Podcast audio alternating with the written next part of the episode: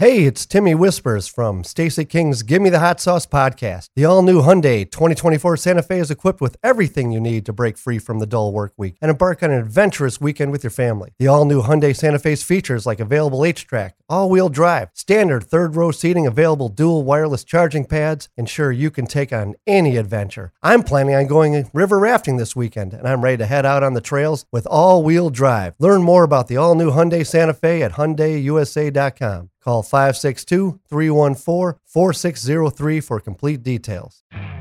You could spend the weekend doing the same old whatever, or you could conquer the weekend in the all-new Hyundai Santa Fe. Visit HyundaiUSA.com for more details. Hyundai, there's joy in every journey. Oh my goodness! Give me the hot sauce, Neil Pop! Give me the hot sauce! Derrick Rose can go upstairs. Woo! Oh Let me step back and kiss myself! Oh my MVP it's time! Windy City Assassin does it again! Give me the hot sauce! The NBA is back and the Bulls are looking good. Yes, it was just one preseason game against the lowly Cleveland Cavaliers, but this is something that we can count on. The style of play that they had, defense turning into offense, pushing the pace. We're going to talk all about it on episode 49 of Give Me the Hot Sauce. And if you're watching on YouTube and looking for our good buddy uh, Timmy the Lobster, he's not with us, but we've got him lit up uh, behind John over there. He's uh, down in Florida vacationing, so we hope Tim's having a good time down there. He always has a good time, doesn't he, Stacey? Yeah, yeah, he's gonna come back looking like Larry the Lobster. Yeah, He'll no be all sunscreen. red, no sunscreen. This He guy just goes out- out there. He went Yeah. down looking like Larry. Yeah, he Lobster. did. He was already red before he left. He'll even be more red. But we got to give Timmy his props. Before he left, he did put uh, beer in the refrigerator, made sure we were taken care of. Yeah. He's always looking out for the give me the Yes, hot he sauce always crew. is And like, contributing. and like uh, Martin Mull, he left the lights on. That's good. You know, I, I thought we'd show up to his office, everything's locked up. It's like, oh, it's ready to go. yeah. He- It was ready to go. He's a good was ready to man. go. He's a good pro. man. He must pro. control those remotely. Yeah. yeah, Through I think he does. I Yeah, think he does. weird. He's he's he's Probably has a high-tech like camera in here. He's watching us now. Yeah, he's got one of those. That's you true. know, one of those uh, two-way mirrors. The eye in the yeah, sky. Yeah, yeah, the eye in the sky. Skynet. Big Brother's always watching. Hi, Tim. Hey, and this episode 49 is uh, is also a momentous occasion for the Gimme the Hot Sauce podcast. We want to welcome in Jeff Vukovic and Nationwide Insurance, our first full time sponsor. Of course, we want to thank the folks at Bubble Up for getting us started. With uh, we still use the Bubble Up app every week for all our files and research stuff, but. Let's get back to Jeff. You've known Jeff for a while. He's been a really loyal sponsor of uh, all sports telecasts in Chicago, including the Bulls, and you've been singing that jingle for a while, Stace. Yeah, I, I've been singing it a while. I think you know I didn't make it famous, but I've taken it to another level. I've got all the Chicago broadcasters with their terrible voices trying to sing it, and it's just not the same because the Golden Pipes has really, really taken off. And um, Jeff's a great guy. I mean, he's a, he's an awesome guy. I know him outside of all this, and uh, my son played against his son in Oh, okay. baseball, and uh, so that's how I really met him during that uh, during the baseball summer when they were playing summer baseball. That's how I met him, and uh, we have some friends that are mutual friends. So. Uh, Yeah. really, really, really great guy, and then it was really cool when I first recognized that it was him that I'd be singing these jingles for. I'm like, "That's my man Jeff. I Yeah. am gonna sing the jingle for him because I used I used to just go nationwide is on your side, you Right, know? right. And then since it was Jeff, I decided to sing it. So I like it. You know, we got to get the folks at Nationwide Insurance maybe to come up with a long, you know, an album version of that, so you can Yeah. put that down on Oh my vinyl and sell it out of the you back of your car. You know what? I mean, I, I, sell, I sell a lot of things, Mark, as you know. You know, so I, I don't turn nothing down but our collar over here, buddy. So, uh, but I would like to have a remix. You know, I did a, uh, you know, a couple, of I think four or five months ago when the season was just getting over. I did the uh, talk box one. You know, where I, I, I, I kind of, you know, ad lib with my voice a little bit Mm-hmm. and uh, hit the Roger Troutman. Uh, the voice box, you know, so it was pretty cool. So a lot of people like that. I put that on Twitter. But first and foremost, Jeff, a great insurance agent. We want to remind all the folks out there to do business with Jeff because when it comes to insurance for your auto, home, and business, you want to contact the king of insurance, nationwide agent Jeff Vukovich. You can contact him at jeffvuk.com. That's jeffvuk.com, V U K. And Stacey, it's time for the Golden Pipes Let's because when you think about nationwide, Nationwide is on your side. Oh, we are Yeah. off and running with that yeah, sponsorship. there you go. That's for you, Jeff. You got a good one, baby. I think Jeff's phone is ringing right now Yes, uh, after yes, the golden yes, pipe. the golden pipes, baby.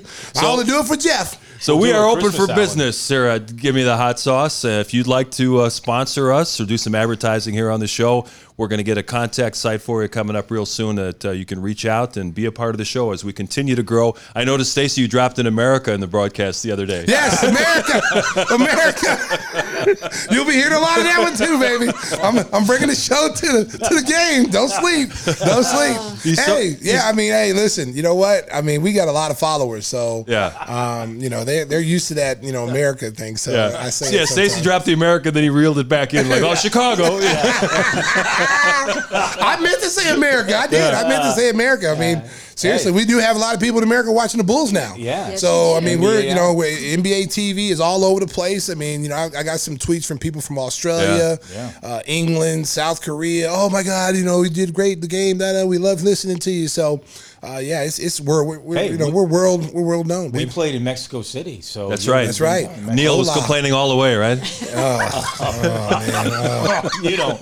you don't even want Yeah, to go there. Oh, and speaking of Neil, Neil was texting me through the game, harassing me. Oh, Yeah. that's He, he texted right. me at least five or six times during the game. While you were on the air? Yeah, I was on the air. So I was reading. I was reading the drop. Okay, and I wasn't really enthused about reading the drop. I was like, you know, I, I didn't have the energy that I normally do. And so he texted me. He's like, "Hey, how about picking up the energy there? You know, we, we need more energy." And I go, and this is coming from Mr. king Excitement, the king, the king of energy, The king of wanting to read Yeah, the reads. exactly. Who never has energy reading the drops. Right. Matter of fact, I kind of sounded like Neil when I did read that drop, and I thought about it, and I go, you know what? He's right. Maybe I need to hit a little bit more energy, so I turned it up a little bit. Yeah, well, yeah. You know, and, and the Bulls are back because they're starting to get some love nationally. I was watching the jump the other day, and Zach Lowe, who we had on the podcast uh, Yeah. earlier in the year, he was just, they ran one of Stacey's c- calls, Sound Full, and they said, you know, if you want to go to League Pass, what's the most exciting team to watch on League Pass? He said, you want to watch the Bulls because of Stacey King and his great calls. So, so Oh, good I got, I got some. Lowe. I got some love for Zach. I got some love last night for an NBA TV. Yeah. Uh, you know, the funny thing about this all is, is that you know I've been doing this for this is year sixteen, Right. And I've I've had teams or you know like you know we haven't been very good over the last five or six years. So a lot of times people don't really get to hear you as much. But when the team is winning and doing well, like the Derrick Rose years, you know you're on TV all the time. So now people are, are starting to go, wow, he's you know he's Yeah, really exciting. yeah. He's re- I've been doing this for 16 years. You know, I just been we just been in the closet because we haven't been winning, and Yeah. now we got an opportunity to really do well. I, I was I, seriously. I, this is the most excitement I've had since we drafted Derrick Rose, Yeah. and um, I went to watch the practice. I was like, wow, like this this is going to be a much better team than Nick Friedell gave us credit for. So Nick, slick Nick, if you're out there listening, saying we're Oh, going to be the he's 11, the 11 seed in the Eastern Conference. Okay, 11 seed. I guess you didn't see the preseason game. And somebody said, "Well, don't get too excited. It was a preseason game. It's still an NBA team." It's still the first game for both teams, a whole new roster, having to fill each other out, trying to find their roles and Yeah. identity. And they went out there at one point. When was the last time you saw a Bulls team in preseason, probably in our championship years, have 130 in the third quarter? Yeah. You know, it was just insane. And you looked up and you're like, oh my God, like we've got like 135 points in the third quarter, and there's still a whole quarter left. And I'm like, oh my God, they might score 160. And you got a new phrase for the team. That's going to be s- on merchandise all over Somebody's the place. I already, yeah, people's already Yeah. See, you know what? You know what, America? you know, everything I do, Yeah. you know, comes from the heart. It comes You from got the to heart. you got to patent it or Uh, trademark you know it first. Don't trust you me. know, We're already, trust me. We're already on that. Okay, we're already on that. Okay, so so so there's going to be a lot of dunks this year, America. It's going to be fun to watch. It's going to be fast break city. It's going to be this team is going to be an exciting team to watch, um, just because of the fact there's so many dunkers on this team. Yeah. there's so many athletes on this team. They're quick, they're long, they're athletic. So it's going to be a nightly basis where there's going to be some nasty plays, and I, I got to be ready to go, man. So I came up with something the other night, just off the cuff uh, Chi Slamma Jamma. Yeah. Because we had like back to back dunks. Like it was back to back. And I was just like, and it, I brought back the old memory of Phi Slama Jama. Yeah. with the With Houston Clyde Cougars Drexler, back in the '80s, and I always thought that was the coolest name. That was, yeah. and and it could never be duplicated because you know because that was a college and you're talking about a fraternity, Mm-hmm. and so you know here it is, you know 20, 21, and then I hit him with the Chi slamma jamma. Yes, that's sweet. And that's that's pretty cool because that's because it's a Chicago thing. It's about Chicago, and you can only you can only be in this fraternity if you can dunk. There's no layups in this fraternity. So if you land the ball up, you can't be in Chi slamma jamma. So it's only dunks. And we didn't even see Derrick Jones Jr., who was a former slam dunk Ooh, champion. Tony Bradley. Yeah. I mean, there's there's I mean Patrick Williams, Coby White. Coby White. I mean, this team is is athletic. It's long. I think the biggest concern is the you know just having bigs. You know, not being a very big team. But man, when you start Javonte Green at the power forward spot. And you saw what he Yeah, did out there. yeah. It was like like I used to say five Nwabas. There's like five David Nwabas out there. Yeah, you know, he's very similar Mm-hmm. to that. He's always on the ball. He's always getting steals, passing lanes. He was overmatched in the power forward by the rookie Mobley. Mobley was a first round pick, lottery pick, and 6'10, 6'11 is going to be a dynamic player as he gets stronger and, and his body grows into his body. But I thought Javonte Green did a great job on him. I mean, pushed him outside on the block and then played to his strength. Says, okay, I'm gonna push you off the block because you're so strong. I can't stop you in here. But if I get you to catch the ball out a little further, and now when you face me up, I can use my guard skills defensively to attack the dribble, which he did, and forced him into taking some bad shots. I think he had two or three blocks at six foot three. And the big play of the game when he dunked on Lauri Markkanen, Yeah, Lauri blocked the shot, and then he power dribbled at six foot three and put Lauri in the hole. And that was like, Yeah. I mean, that was just just a fitting play by Javonte. Yeah, Javonte Green had uh, eight rebounds and four blocks at six four, which At is 6'4". which is pretty pretty incredible. And now you you figure this too. Now he's going to go back to the bench, Mm-hmm. okay? And you're going to have Patrick Williams move back into the starting lineup. The Bulls bench is going to be very nice. If you Caruso, Yeah. I'm telling you right now, He was great, America. America, Bulls fans. If you think that Alex Caruso is just a guy that you like the cigar and put him in at the end of the game when you know people chanting his name, he's not that type of player. He is a legit NBA player. He can play both ends, offensively, defensively. He sees the floor. I, I liken it to if you had a pickup game and you saw, you know, Adam. I mean, uh, uh, Alex Caruso pulled up to the park and he's the only white guy there, and and teams would be like, well, no one's going to pick him. He'd be the last guy taken. No one would take him because they, they look at him and go, no, he's not a player. He's not. He put his little, he put his little white headband on, Yeah. you know, and no one would pick him. But when he finally got on someone's team, that team would never lose, and he'd be the reason why they wouldn't lose. And that's that's playing with LeBron um, has done wonders for his confidence. And I saw him at Texas A&M when he was uh, a freshman. Uh, him and DeAndre Jordan when I used to do Big 12 games, and I, I walked in the gym and saw him doing all kind of dunks, and I was like, "Who is this dude? Who's this white kid doing Yeah, all this?" yeah. You know? And they're like, "Oh, you ain't seen nothing yet." And so he's, I mean, he's doing 360s and between the leg dunking, and I was just like, "Wow!" I was, I was really caught, and he could shoot the ball. I mean, he wasn't just an athlete; he could actually play, and and and you see it now. I mean, he came in the game, he had 10 assists off the bench. You pair him with Coby White off the bench now, so now Coby can be his natural scorer. He doesn't have to have the ball in his hands. He can actually be now Zach LaVine role. And now you got a point guard and Caruso that you can put out there with any of those guys and good things are going to happen. But now you pair him with, with Coby White, you know, maybe Derrick Jones coming in. I mean, that second unit is going to be really, really, Javonte Green is going to be out there. So that's going to be a dynamic second group. Zach LaVine had a very quiet and easy 25 points. He had a couple of spectacular dunks, but Zach even said after the game, it's going to be so much fun playing with Lonzo Ball, who has a superior basketball IQ, who's going to get me the ball in places where I can score easily. It's not like he has to bring the ball up the court, fight off screens, you know, be double and triple teamed. Zach is going to find that his points, he may not score as much as last year because it's going to be more balanced, but his scoring is going to be easier, and he may take the, that efficiency to even another level now. Well, I, I liken it to what Chris Paul did with Devin Booker. You know, Devin Booker, before Chris Paul was there, he had to initiate the offense. He had to set his teammates up. He had to score. Zach was like that last year, and he was phenomenal at doing that. But if you look at Zach's numbers in the fourth quarter last year, they dipped a lot Right. because he was he was fatigued. Now You've got so many guys that take the pressure off of him. You got a point, a true point guard in Lonzo Ball that can make everybody's game easier. It's not just Zach's. Vooch's game is going to be easier. DeMar DeRozan, he knows how to get people the ball in their comfort zones where they can just go up and score and do what they do best. And he controls the tempo. When you watch him, I mean, it's kind of like I liken it to like a Magic Johnson you know how Magic was. Magic would get the ball, and the first thing he did instinctively was look up the floor before he even dribbled. Oh, yeah. And then he would flick the ball ahead. If someone was wide open, he'd flick it ahead 60 mm-hmm. feet, bam, and hit you. Lonzo is that same type of guard. He's got great vision. And when he gets the ball, the first thing he does is always look up the floor. If he sees someone ahead of him, he will pass the ball ahead. If it's Caruso, if it's Zach, it's DeRozan, he will pitch it ahead. He won't pound the ball all the way up the floor mm-hmm. and then get you in a set. He's trying to get fast break points. He's trying to get out and run a little bit. And that's one thing I saw out of him. And another thing I saw out of him is he's a two way player. He's a legit two way player. He puts so much pressure on Darius Garland bringing up the floor. One time the Bulls had scored on the dunk. He picked up 94 feet. And Garland is super quick, super quick. And he harassed him all the way up the floor, mm-hmm. almost forced a turnover. And then, you know, he got, he had like three or four steals. He had eight assists, had a couple of blocks. He was guarding Lauri, marking in the post. Most of the time, when you have a point guard guarding a seven footer, you're looking to come double to help out. He's got such good size at the point guard position and six foot six.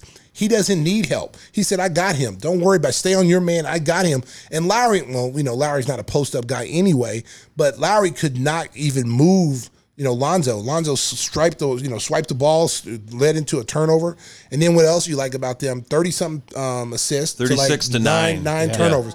At one point, it was 32 assists and three turnovers. Most of those turnovers came with that second group. Mm-hmm. Right. That first group Third only had group. that, that, yeah, third group. But that first group, I, I think going into that that second half of the, of, of the game, had three turnovers. Yeah, they were very impressive, and a lot of people were worried about can Zach LaVine and DeMar DeRozan coexist as primary scorers, and you could see the in, the uh, early indications that they're going to do some things in a two man game where they're going to really put the defense in a bad spot.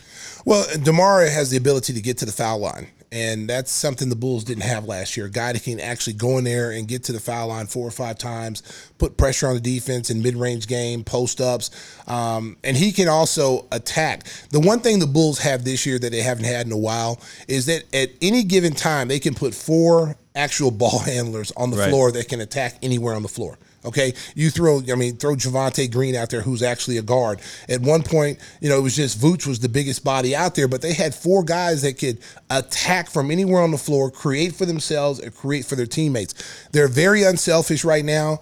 Um, you know, they're getting it. And, and what happens, Mark, and you know this, is when you have been practicing and you see it's working in practice, and then you go out in the game and you're like, whoa, like this, this stuff really works, you know, this, you know, hustling, playing defense and getting after guys and getting steals because the more opportunities, you know, you don't need to worry about where your shot's going to come.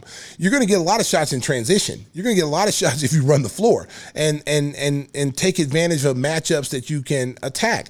Um, I, I, I just like what I saw. I know it's the first preseason game and it's, it's, it's so Bulls fans are like hyped because I'm hyped. You know, um, but you had to like what you saw on Yeah. the defensive end, more so the it, offense. It wasn't More- just that they beat up a bad Cleveland team; it's the way they played. This Yeah. is a style that can translate against good teams in the regular season. I, you know, we've we've both followed the league for so long. Sometimes you can get fooled by a score, but the way they played is what stood out to me. I, it's a style I think translates. Well, and, and think about this. You know, not I, I don't like to beat a dead horse about last year's team, but last year's team creeped into the top twelve defensively, and they were not really a good defensive team, but they were in the top twelve. This team is much more athletic, much more long. You know, long with more length.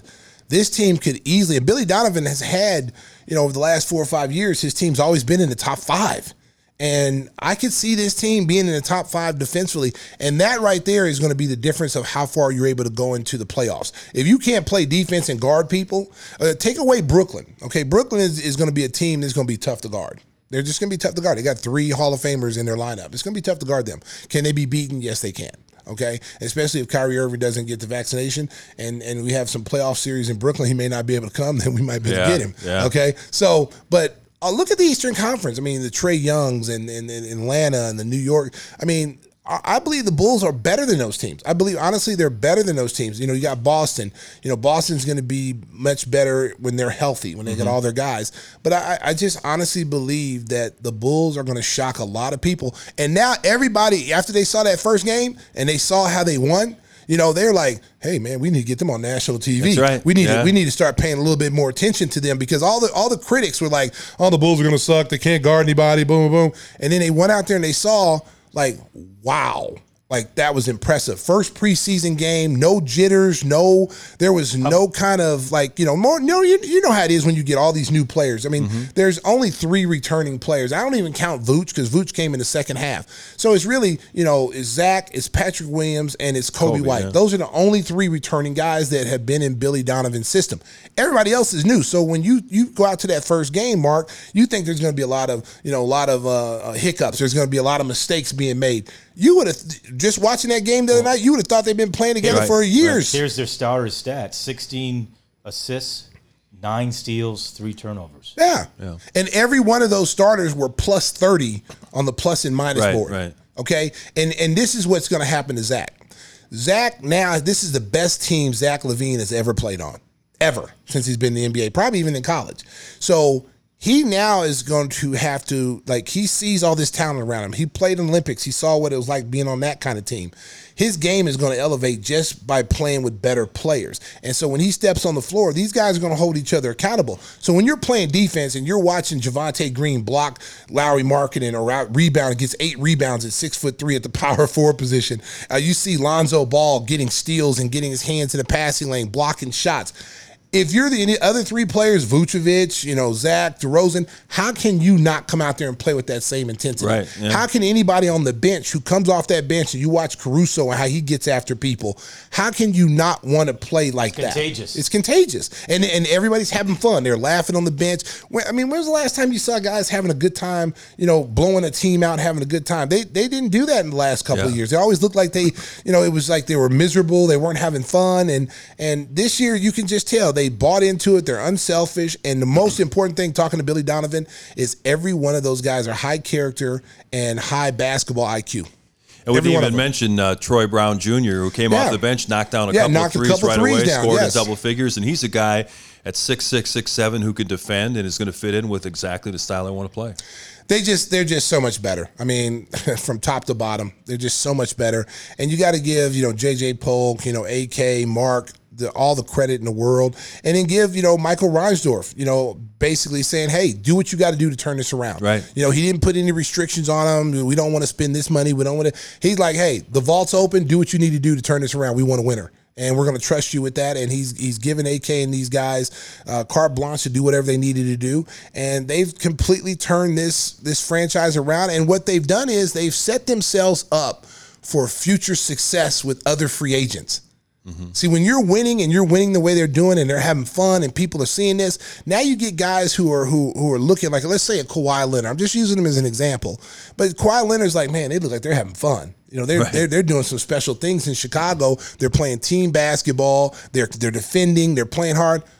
I, I want to play with them. Right. Yeah, that could happen down the road. There's no question about it. You mentioned Kyrie Irving in passing, and, and I'm curious your take on that situation. If the fans aren't aware of the particulars of it, right now there are certain protocols in different cities where a player has to be vaccinated to practice or play in their home arena, and New York is one of those cities. So Kyrie Irving can't practice with the team during training camp. He can't play in preseason games. If this carries on into the regular season, he would have to miss 41 home games plus the one in San Francisco. So he'd miss more than half the season. He's going to lose money uh, in the games that he missed. But Stacey, from a team chemistry standpoint, obviously he's he's Durant's good buddy, and Durant I know is continually sticking up for him in his public comments. How would how would you handle that situation if you were his teammate? Well, listen, I mean, here's what I look. I mean, the vaccination is very important. Yeah. I, I don't care what anybody says. Okay, it's very important. I know there's some people out there that have various reasons why they don't want to take the vaccination, um, but there's 50 million people that's taking the vaccination, and they're all from different walks of life. There, you know, there's obese people, there's tall people, skinny people, black, white, blue, green. 50 million people have taken it. Okay. I don't know what the, the, the numbers are, how many people have died from the from the I don't know that, but I'm just saying there's 50 million people that have taken the vaccination, okay? And it looks like the vac- no one's dying from the vaccination. We don't Right, know what the numbers are, but it doesn't look like there's a lot of people dying from the vaccination. So go get the vaccination. You know, your team, your team needs you. You're an important part of the team. Go get the vaccination. You know, a lot of times people just want to fight just to fight. You know what I'm saying? They they want to stay, they, they have a cause and no one can tell me what to do. No one can tell me what to put in my body. But then, you know, you start looking at all these people who are who are uh, who don't believe in the vaccination and then they end up dying from COVID. And then you interview them and they say, "Well, I wish I would have got the shot." Or they're asking the doctors for the Right, shot right. right. then when they're on the on It's their deathbed. It's too late. So uh, all this all this narrative on the outside and and and you know I mean I it's it's sad because at the end of the day you know what you're going to miss half the season. Your team has a chance to win an NBA championship you know? And you're going to sit out half the games just because of you know you believe you know you don't want someone to tell you what you should be doing and what can you put in your body. I just think it's wrong. Well, Andrew Wiggins of the Warriors took a hard line stance on that initially, but then he got all the peer pressure from his teammates and the media, and he did get the vaccine, knowing that he said, you know, I can't play in the NBA unless I get the vaccine. So he got it, and now he's going to be part Well- of a team that should be very good this year. Well, and, and then on the same situation, you're going to be losing a lot of money. Mm-hmm. At the end of the day, just because you want to, you, you you have your beliefs that you want to stand in, you're going to be lo- losing millions and millions of dollars.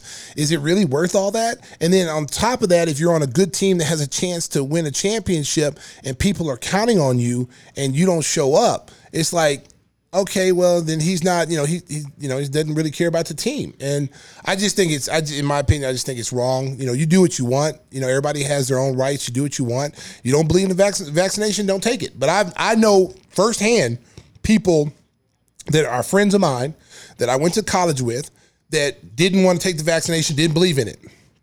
Three of those people died yeah. died. And so it, I see it totally different. My brother passed away from COVID, and they didn't have the vaccination at that point. Right. So, so I've seen it firsthand. I've had I've had probably at least twelve people that I know personally that have died. So I look at it a totally different way. Totally different way. And the, the thing for Kyrie Irving is as long as Kevin Durant has his back, they can't touch him. But Yeah. if Kevin Durant ever changes his opinion, he'll be out of there so fast as hell Well. I mean, I mean, do, do you really do you really want him to have to be in that position? but he's put him there. Yeah, you put him in that. And, and Kevin Durant is, like I said before, I've said this before on this show, America. Kevin Durant is one of the few guys that can get along with anybody. Mm-hmm. Like he can actually fit in, blend in, and not be a diva. He can fit in and blend his talents in. He'll still stand out, but he he would prefer to be in the back. In Like the in the Olympics. Yes, Yeah. he'll just, I, I prefer to be in the back. But you're putting you're putting Kevin Durant in a tough situation because you know this team is favored to win the mm-hmm. championship, and you not showing up and possibly missing 41 games. New York is not changing their protocol, okay? And you got to remember too that this is just a start of of how they're doing things. Like you're not going to be able to go anywhere without vaccination. This is just a start of this. You know, we're doing it in arenas. You know, the Bulls are doing it. A lot of the arenas in the country are doing it. You have to be vaccinated to get in and show proof that you've been vaccinated. It's going to be a point where you can't get on a plane, you can't go to restaurants, and what are you going to do then? You, Right. You're not going to be able to survive. And to the NBA's credit, they're saying that about 95% of the players are vaccinated. So that, that is a good thing from the league's perspective. By the way, our guest has joined. She's in the Oh, Sriracha waiting room. well, we, been we don't want to keep her waiting waiting. No. for The, the history-making broadcaster Lisa Byington is going to join us, talk about her experiences working with Stacey King. Now she is the TV play-by-play voice of the defending NBA champion Milwaukee Bucks, replacing the great Jim Paschke. So Lisa is next on episode 49. Give me the hot sauce. Give me the hot sauce.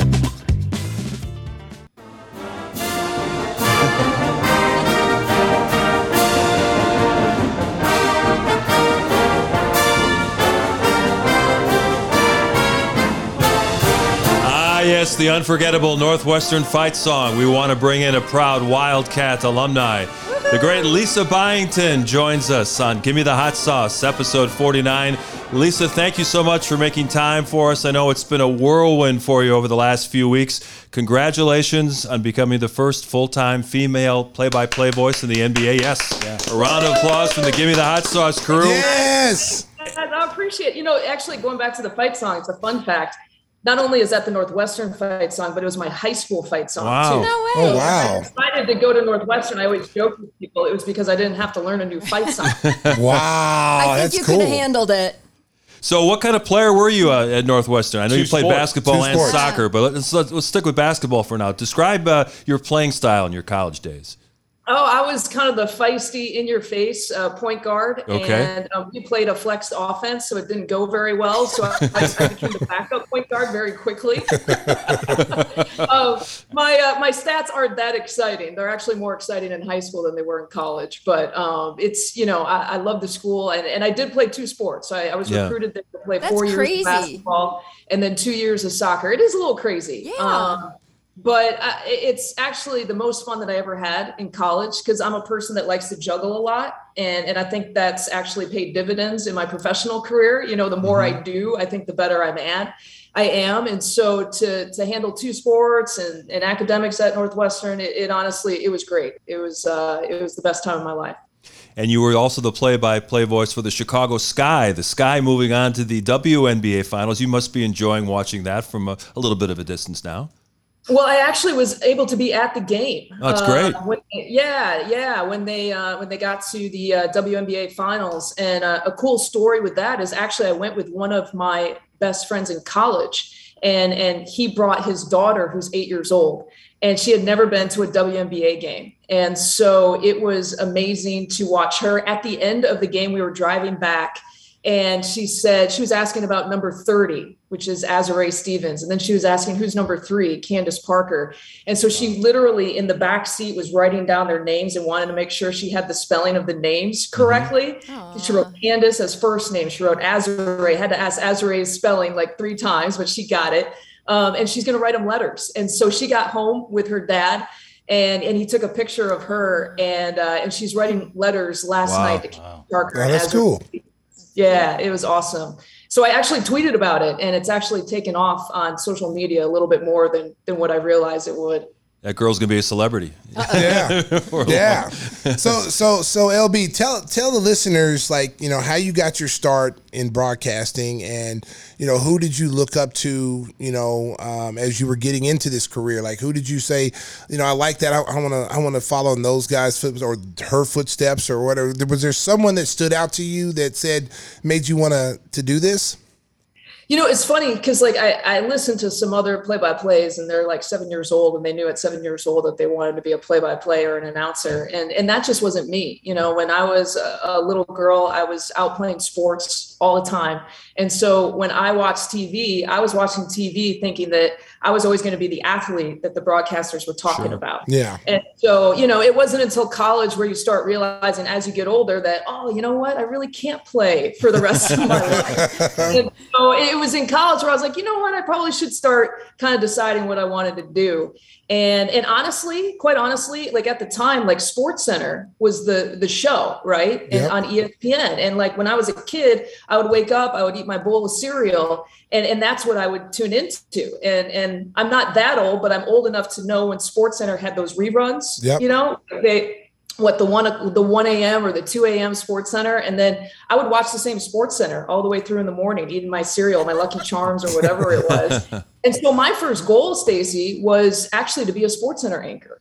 Um, I just I loved their style. Uh, it, you know, even like Stuart Scott wasn't necessarily a woman. You know, I love Dan Patrick and Stuart Scott and and the old Sports Center days. Um, but if there is one woman actually who stood out to me, um, and it and it resonates now more as I thought about it, was Robin Roberts. Yes. And it's because I think she was a former athlete. She was just so always composed and poised on TV, and she still is.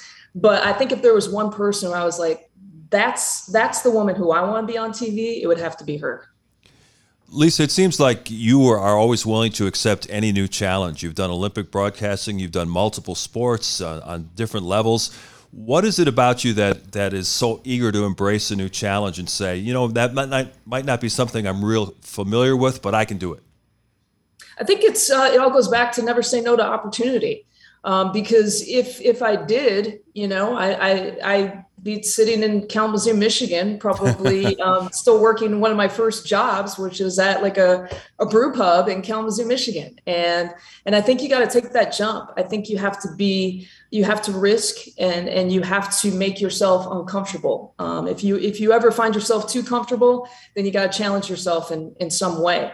and and that was taking my first job in Alpena, Michigan, where um, before the era of satellite radio, for my interview, I'm hitting scan on the radio dial. It's going all the way through without stopping, and it was on FM. So that's how that's how remote Alpena, Michigan was at the time. Rolled the dice, and, and that's how I got started. And and every single opportunity where you know it's it's Big Ten Network starting in 2007, where they came to me and they said, "Hey, you you'd be a sideline reporter? Never been a sideline reporter before." I worked with John; he was one of uh, my first producers um, on the sideline, and and it's just you know you have to say yes to all those things because the yes opens up the door to another opportunity. That opens the door up to another opportunity. And, and that's how you grow and get better. And sometimes you kind of land the dream job. And I can personally say I've done like soccer, uh, softball, softball uh, with Lisa, men's basketball. We did the first women's game on Fox Sports mm-hmm. last year with Sarah. And there's never been a, an event that I've walked away said, ah, she's always at her A game, and there's no, there's no surprise that she was able to take go up the ranks and work for CBS and Turner Sports because even those smaller events, she always was on top of everything, and those are those are challenging. Some oh, of those no sm- question, yeah. Smaller, you know, where you don't have all the information and and uh, but always just ready to perform. And I'm like I said, I'm not surprised that she's now in the NBA. And I I guess I segue because now you're in the NBA and you did your first game and then all of a sudden with John have, directing. Without me I'm directing and we have a situation in Memphis. And I was telling Stacey it reminds me because Stacey always likes to say it's like the Titanic and the guys are playing the band's playing and everybody's getting off the boat. And I was thinking there's no way Ken would have stayed on the air. Nope. I, I was I was nope. texting John and I said John why is Lisa why are Lisa and Marcus still in the stadium? If how do you know it's a it's a fake we were wondering the same thing. No that was crazy I'm like, get him out. And that made me so mad. The you did a great the job. the fans got playing. three quarters of entertainment. It's over now. You know what, Lisa? That's how I know how smart you are because well, people don't know what we're referencing. You know, it, the first game they ever do, right? It goes three quarters, and you're not expecting that. And I'm joking with Marcus Johnson, like, is it something I said? You know, like, oh, you were great. Two games like this, and so I joke with people now that you know, for this job, there was so much build up to it and everything. Just kind of want to ease into it. Like, we just don't want to go the full four quarters. Like maybe three. And then, John, when we do our game Sunday coming up, like maybe three and a half. And then by the sure. time we get to the regular season, we'll get to the four full quarters and, and knock it out of the park. I think you killed it. And I think that it showed how smart you are because doing your job is one thing, but being able to fill like that is something else. And you really shined. And the other thing is, I think, um, I'm, I do not know why I'm talking so much, but I think you made Marcus better, to be honest with you. I've been listening to Marcus and Jim for years, and he seemed really relaxed with you. Yeah, oh, I love Jim, but I mean, he seemed like I think you brought out it's more personality energy. in him, and he was like, you know, kind of charming and just a little more relaxed. And I thought, I thought you did a just a phenomenal job.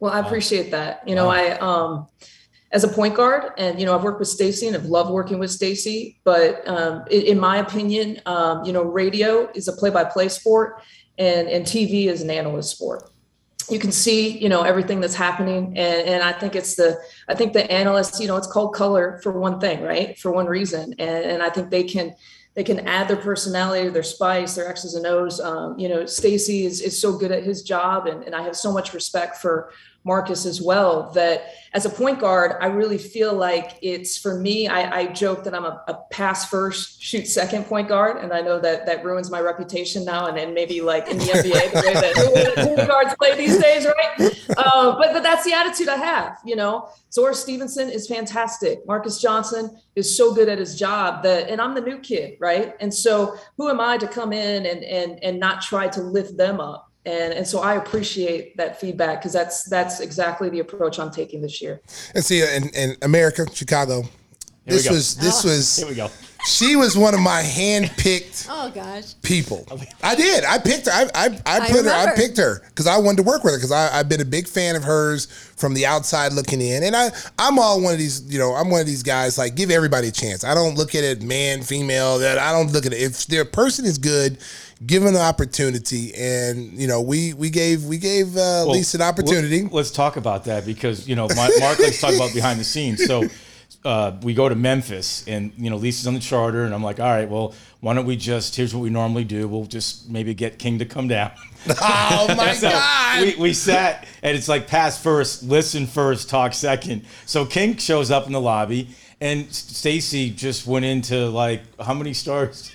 You know? I'm. You know, as America, you know, I love to tell stories. I got a million stories to talk about, but but seriously though, honestly, it was, it was a lot of stories. A lot of stories. It was- It was, a lot of stories. A lot of stories. It But was uh, John. It was uh, pass first, listen for 50 minutes second. you know what? I was just trying to make you comfortable, Lisa, because I knew I know you were coming. You were coming to the the big stage, and you know, me being Michael Jackson, it's hard to find a Jackson to be on stage with me. So so you were coming on as Janet. You're the most talented Jackson besides me. So I wanted to make sure that when you came on stage that you didn't get stage fright. So that's why I was trying to relax and get you. But I will say this, like I had a blast working with her. I mean, she she is she knows her stuff. She is the ultimate professional, and and I've I've like I said, I've been watching her from afar, and I've always thought she's one of the best in the game. It was just a matter of time before she got an opportunity at the NBA level. until she tried to ring, uh, sing the jingle though. Yeah, yeah, that's yeah, right. yeah. That's She We got a right. sponsor. That's Yeah. our. Yeah, Jeff yeah, Jeff Maybe Vukovic, we uh, should sponsor the nationwide. show. Maybe we Yeah. should Lisa sing That's it. a no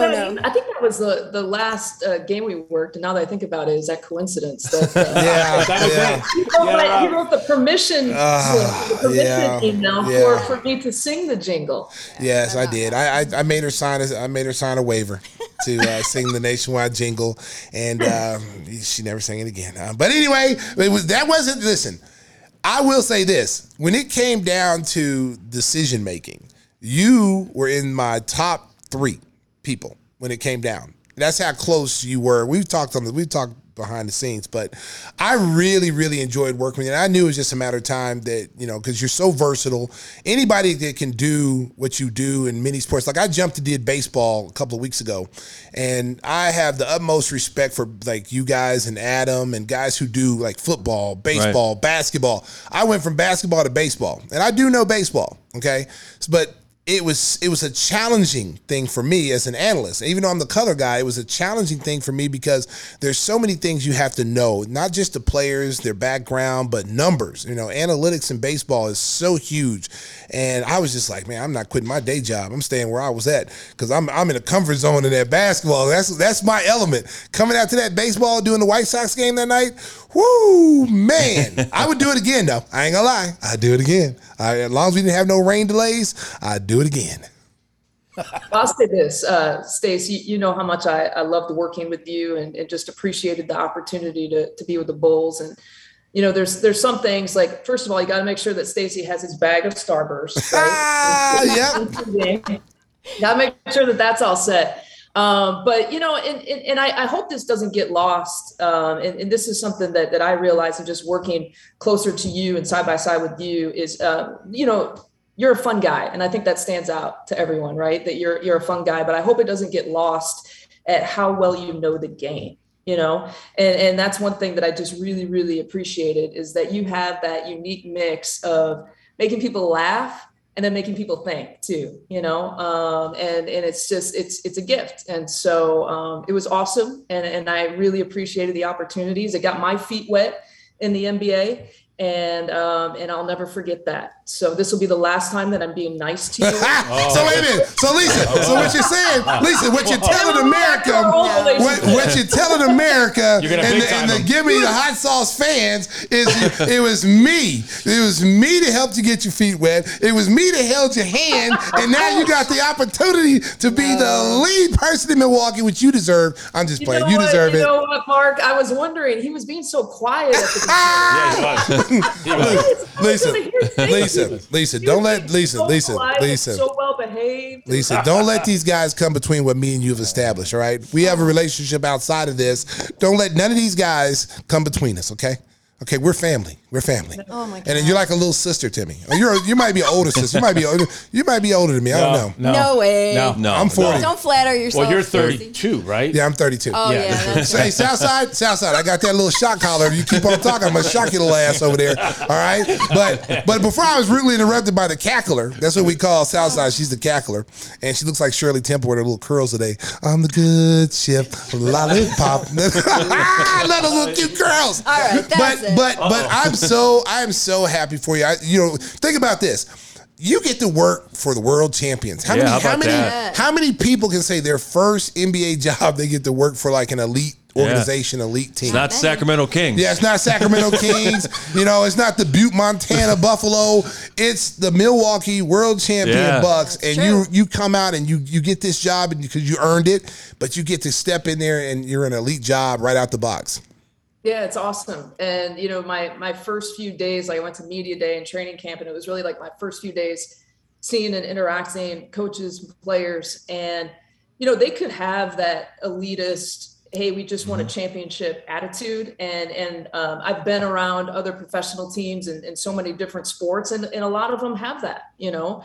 And and it was not that way at all. And, and you guys know the work that that Jon Horst, their GM, and and kind of the attitude and the culture that they built and and and he picks and chooses kind of like recruiting in basketball you know it's very deliberate about the not only the basketball skill set but the personalities that that the bucks bring in. And and they got to gel and mix and match in a very particular way. And that was the one thing that that really jumped out to me and and everyone has just been first class across the board And then let's uh, let's put you to the test here. Why don't you pronounce some of those names in that first Oh, game? this, leave her alone. Wow, Give her a you bully. chance. You cyber bully. no, I mean she killed it. Which Uh, ones? I see, I- been through one game Look at so She's like, "Come on, hopefully bring I- How about the kid from Seton Hall? You probably Yeah, called some of his Seton names Hall kid. before.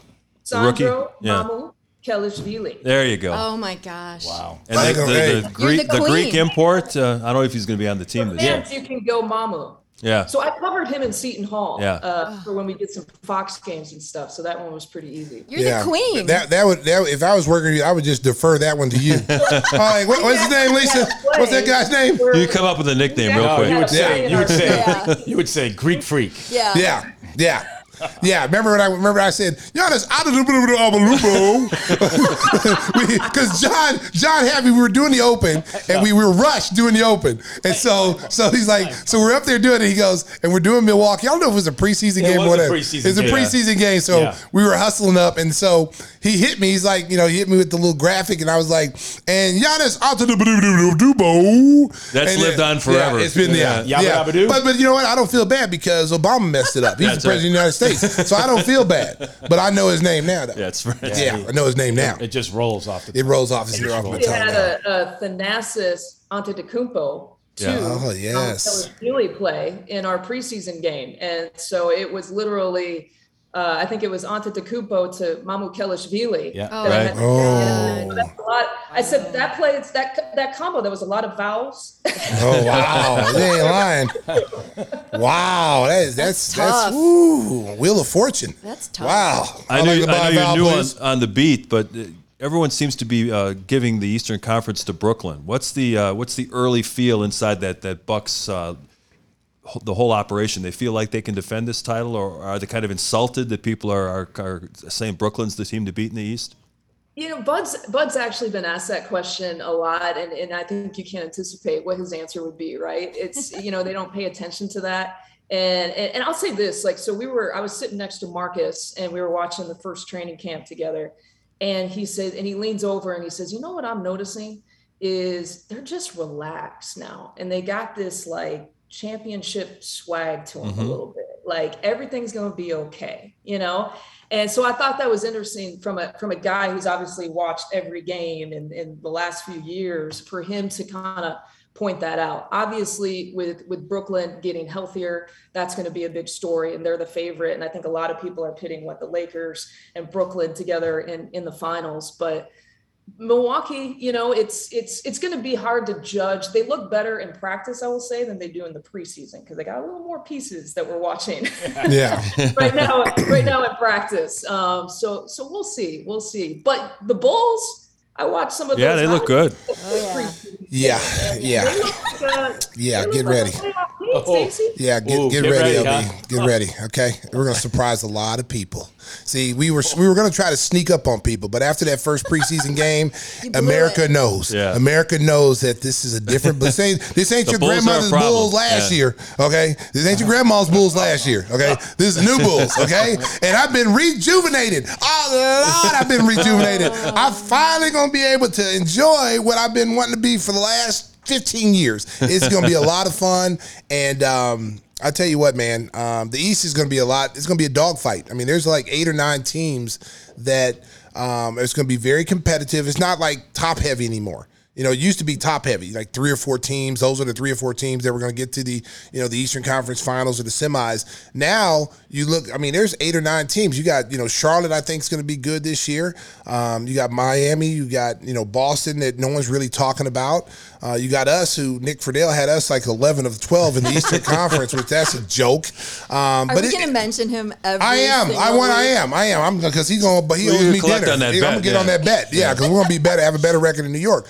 But I, I still think you know the, the the you know everybody says Brooklyn, but depending on what they do with Ben Simmons in Philadelphia, that that's what I'm waiting to see Mm-hmm. what happens there because you know. If he's on that team, is he come back? Is he is he disgruntled? Does he not want to be there? I mean, if you're Philadelphia, you definitely got to move him because he obviously doesn't want to be there, and it's going to be a distraction for your whole team. Um, but what do you get for him? I mean, I mean, who, who who's willing to to part with all the the assets that it's going to take to get him? You didn't even. I don't think you even mentioned the Hawks. Did you mention the Hawks? I'm He- not a he's big, down on I'm, the I'm not a big fan of the Hawks right now. I, Oh, I think okay, because I think the Hawks last year it was a fluke. I think because you know they were the, one of the worst teams in the first half of the season last year, and then they made the coaching change, and they were one of the best teams in the second half. With a young team, and I've seen this throughout the uh, throughout my career as a broadcaster. Sometimes young young players don't handle success very well, you know, because it came so quickly. And how are they? Will they be hungry this year? Will they have the same mental makeup that they had in the second half last year? I don't think so. I think John Collins is going to be a beast. You see that Big dunk time. last night? I think he's going to give you problems. I, I don't. I don't. I'm not. I'm listen. New York and, and Atlanta. I, I'm not really scared of them. Seriously, I'm not. Uh, I, I, they don't. I don't fear them. I'm more. I'm more concerned with the the you know the Milwaukee's, the you know the Brooklyn Nets. Those are the teams that I'm gunning for. The rest of these guys can be beat. I'm not worried about them. There it is, Stacey King, I'm not worried about them. handicapping the Eastern I'm Conference. not worried about him. I'm not worried about him. I'm not worried about him. You know, we're Chicago. We fear no one. Okay. Whoa. Those banners up there in that in those rafters, those are not decorations. See the banners behind me? behind you. See those LB? See those banners back there? Those are not decorations. Those are actually banners of a championship caliber team. Okay. and you're on a championship caliber team now. What's going to be interesting with your guys is is that I thought last year they all accepted their roles. You know, Bobby Portis came in and, and really sparked them coming off the bench. Um, the one guy that I was that I'm gonna be anxious to see this year, if he can stay healthy, is DiVincenzo. You know, missing most of the uh, the second half last year, didn't get in the playoffs. He had a, what a hurt ankle. They had surgery on his ankle. Game one. Yeah, so I, I'm I'm anxious to see how he plays. Uh, what additions have they made? I mean, what what free agents did they get, or did they just stay status quo with the team that won the championship? Yeah, they brought in uh, Grayson Allen, which is Oh, right he's a brawl! Oh no! Oh, he's a perfect fit for that team. He's a perfect fit for that team. Oh my goodness! I, I listen. Oh man, is that the, is that the big free agent haul right there? Is the No, they got other guys. Who they Rodney get? Hood, lefty from Okay, Duke. yeah, Duke. I like it. Well, they got a bunch of Duke guys. Yeah, they got a They bunch. just went around the break. Stacey, if it's not broke, Yeah. That's exactly you need. You need fill-ins. Okay. They brought in Okay. uh, uh, Ojeleye from Boston, they got George Shemi Hill. Okay, yeah, I'm not, that's that, that's not moving the needle for me. Okay, but Grayson Allen. Oh my God! I, I just hope he doesn't trip people. Just do all kind of all kind of antics. Now I like Rodney Hood. I, I like Rodney Hood. I've always liked Rodney Hood. I think Rodney Hood, if he can get in the right situation and get in a situation where they allow him to be Rodney Hood, Yeah. uh, I think that'd be a great pickup, and especially if he's healthy. But oh, Grayson Allen. what do you think of uh, Semi Ojeleye? Shimmy, shimmy. You know what? I- He's going to shimmy, take that shimmy. PJ Tucker role. Shimmy, Shimmy is is the tough physical player. Yep. He's going he's going to do the dirty work. He's a younger PJ Tucker, basically. I don't know how how well he shoots the ball. I don't think he's really a a, a spot up three point shooter. Shot well like, last year. I mean, you know, I, but now you're playing on a championship Yeah. team. The pressure is a You little won't bit get that different. many You're not going to get Yeah. yeah. The pressure is a little bit different. Isn't, isn't the key though? They didn't lose anybody because Portis opted back in, and DiVincenzo will be there hopefully for the playoff. Oh, they lost run. Tucker. Tucker went to Miami. Yeah, Yeah, but they lost PJ Tucker. Yeah, but Yeah. that's I I don't think to me I watched him play and he did some things against Durant, but let's face it, he's not a, the key. Like they didn't lose any. Usually, when you win a championship, you lose players. You're waiting for me to say something drastic, right? Well, well, I, I, I look, I look at, I think the key with with Milwaukee, and I think it's going to be with any team this year, because there's no nights off when you're the champion. You know, winning three championships and and being in that same situation, you're everybody's Super Bowl, and it's going to be interesting to see how they respond coming into these dog days where you've had you know three games in four nights you know four games in six nights and they're playing against a team that's not very good and you know Well- do they show up and play Well, every they've night But you have to remember, I mean, they've been at that level, at that elite level for three or four years now. I know they lost Toronto when they were up 2-0, but it's Yeah. been the same guys. Now they added, you know, Holiday was huge last year, and that like That was like the, that was the that was like the deciding said, factor though, right there. like- you having a point guard like Holiday. And like Lisa said with Marcus, it's it's getting through, and you know this. You got the three banners. It's getting through the grind, winning, and knowing what it's like, and, knowing what it takes. The problem, the problem with that is though, John, is that you know expectations. You know they've been through the expectations, and they've they've they've had where they failed. You Yeah. know where they were supposed to get to the Eastern Conference Finals. They were supposed to go to the finals. And they got beat failed. by Miami. Okay, now Yep. they've gotten over the hump. The key Right. for Milwaukee now is just like any championship team is is how you come out to start the season. Are you are you coming out with the mindset we are defending our title? Are you coming out with a chip on your shoulder because everybody is counting Brooklyn and Philadelphia ahead of you and they're saying you're the third best team or second best team? You know, how are you going to, you know, when you're tired and and you know, we got the COVID still going on and we've got injuries that you got to account for, you know, how are they going to respond when they got to play every single night when every single team is there's there's a, there's a bullseye on their back? Giannis. Giannis will. That's that's where Giannis steps in. And and Lisa, I thought that interesting story that you told about Giannis taking all the players. I don't know if MJ ever did this for you guys, but Giannis took everybody to Greece, right, Lisa, over the Yeah. summer. Yeah, yeah, he did. MJ never spent that kind of money on us. he never spent that. He, he, he had, he had alligator arms, alligator arms, brother.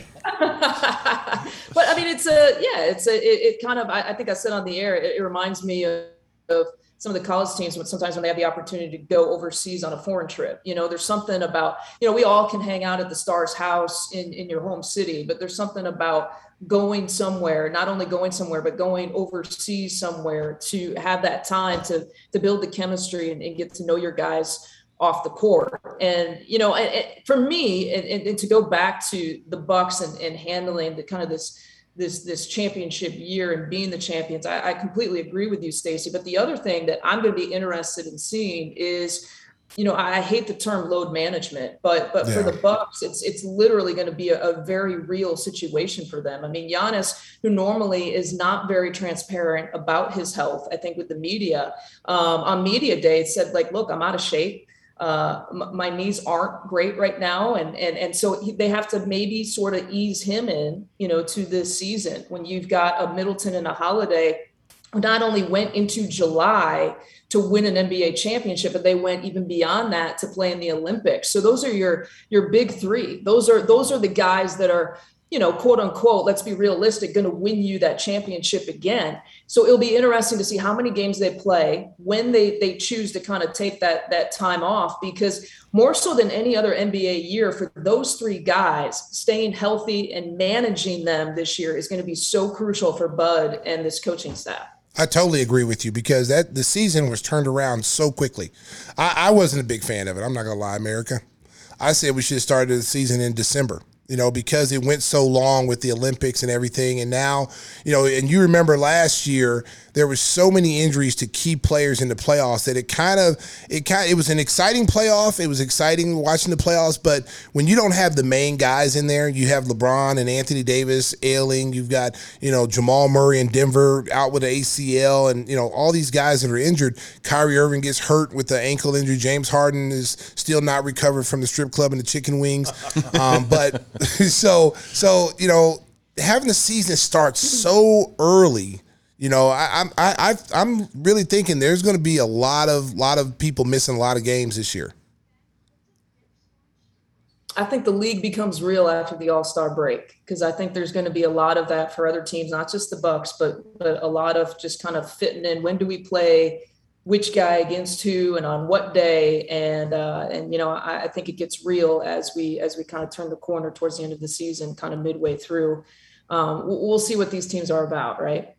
Yes, Lisa, we appreciate uh, sharing so much time with us. Before we let you go, though, I do want to point out something to our viewers and listeners that I saw on Twitter today.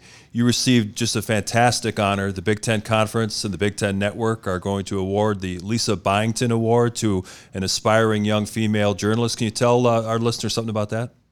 Yeah, well, it's first of all, it's a um, it's an unbelievable honor that I never knew that they were talking about or, or thinking about. And so, ironically, I found out about it on Tuesday of the our my first NBA game. Um, it was when we were in Memphis, and um, one of my bosses at Big Ten Network said he called me and he said, "Look, I know you're about to do your your free it's game day, and I know you're going to do your first NBA game with the Bucks, but we really need you to hop on a Zoom for like 10 to 15 minutes." And I'm thinking, Oh my gosh. like really on game day like you know like and so he's like yeah yeah yeah i swear it's only going to take 10 to 15 minutes and i said do i have to do it? just show up he says just show up and so i'm thinking did i do something wrong Yeah, are you getting fired? HR, HR. Oh, HR. Hey, them? your So I'm thinking, like, did I say something in my last college football game? Did I do, you know? So I hop on this Zoom, not even knowing what's going to happen. It's very dramatic. I hop on, it's a black screen. It says, you know, the host will let you in. And I'm like, who's the host? Be on the other side of that screen. So again, I'm thinking, what did I say? What did I say last Saturday? Uh, the, the screen clears and boom, there's Commissioner Kevin Warren sitting there. And I thought, Oh, I, hi. You really did something wrong. I said, you know, I, I didn't know. I knew I had to be on a Zoom. I didn't think you were going to be on the other side of the screen. And um, you know, he congratulated me first on on the Bucks job, and then he presented this award to me, which I had no idea was coming. And uh, and I get even emotional now talking about it because because here's why is it took a lot of people to believe in me and sometimes believe in me when I didn't even see things in me. And so uh, to open up opportunities that you can walk through and, and, and, you know, you grind and you work hard and you kind of build those, right? Yeah. Um, but now to think that I have an opportunity to sit down with a student and I'll have a, a, a choice in who gets this award every year. And, and I'll be able to sit with them. They'll get a week at Big Ten Network and walk through and learn TV and the network, and I'll get to work with them. And, and to be a mentor in that way, um, for something that I didn't, I never had something like that, you know, and, and to be able to give back in a way that I had always hoped and dreamed kind of that I would have sort of that female role model for me. Um, it is amazing. And so it's, it was unbelievable. And I'm so thankful that I didn't say anything to get myself fired. Commissioner. well, you're you're you're a trailblazer, and um, I mean you're blazing trails for future, you know, women who want to get into sports and be you know broadcasters and announcers, and Yeah. that's awesome. And uh, like I said, you know, you're welcome. Lisa, from, you know, you don't have to. You don't have to publicly say Checks in the thank you. You know, Checks you know, the I mail. know, I know, I know. You know, I know how grateful you are with me and how we our relationship with one another. Um, you know, so you don't have to say thank you. I appreciate I appreciate you as a friend and as a colleague. You are one of the best in the game, and I'm so happy for you. I'm so proud of you. I'm so glad to see that you got the Bucks. Uh, we are friends until we play, and when it's over, we'll be back friends. When my Bulls are kicking the Bucks' butt, um, then you know we'll don't hold it against me. Don't hold it against me, LB. You're still my girl, okay? Still my girl. When we beat you, you're still my girl. when we're signing off, Stacey, do you want to sing a duet or anything? Like old times? Listen, you know what? I, I oh, don't think that's going to happen. You had your chance, you had an opportunity, and you, you just you, you, you had stage fright. Stage fright. Sorry, Janet Jackson. You can't be with Michael Jackson all the time, baby. I love you, Stacey. The pride you of the too, girl. Northwestern Wildcats, Lisa Byington. Hey, Lisa, I just want to let you know that fame can be fleeting. You know, they had about 10 or 15 people that passed through filling in for Neil Funk I was lucky enough to do a couple of those games. I was in Stacey's top five at one point. I see he's narrowed it down to three, Listen, listen. and I ain't in it. Hey, So, Mark, Mark was in my top five because we only had five people. So that's why he was in the top five. And then the next year we added 17 people. So It's a rough crowd. it's a rough crowd. It- rough it's tough crowd. to win over the king. so you did it. You've made it, Lisa. Thanks so much for joining us. Hey, uh, it's a pleasure, guys. Awesome. Good Thank luck you. this year, Yeah, girl. best of luck with everything, and we look forward to chatting with you again, and we'll get a up to date scouting report on the Milwaukee Bucks. Lisa Byington, our special guest on Give Me the Hot Sauce, episode 49. We're coming back with rapid fire next. Give me the hot sauce.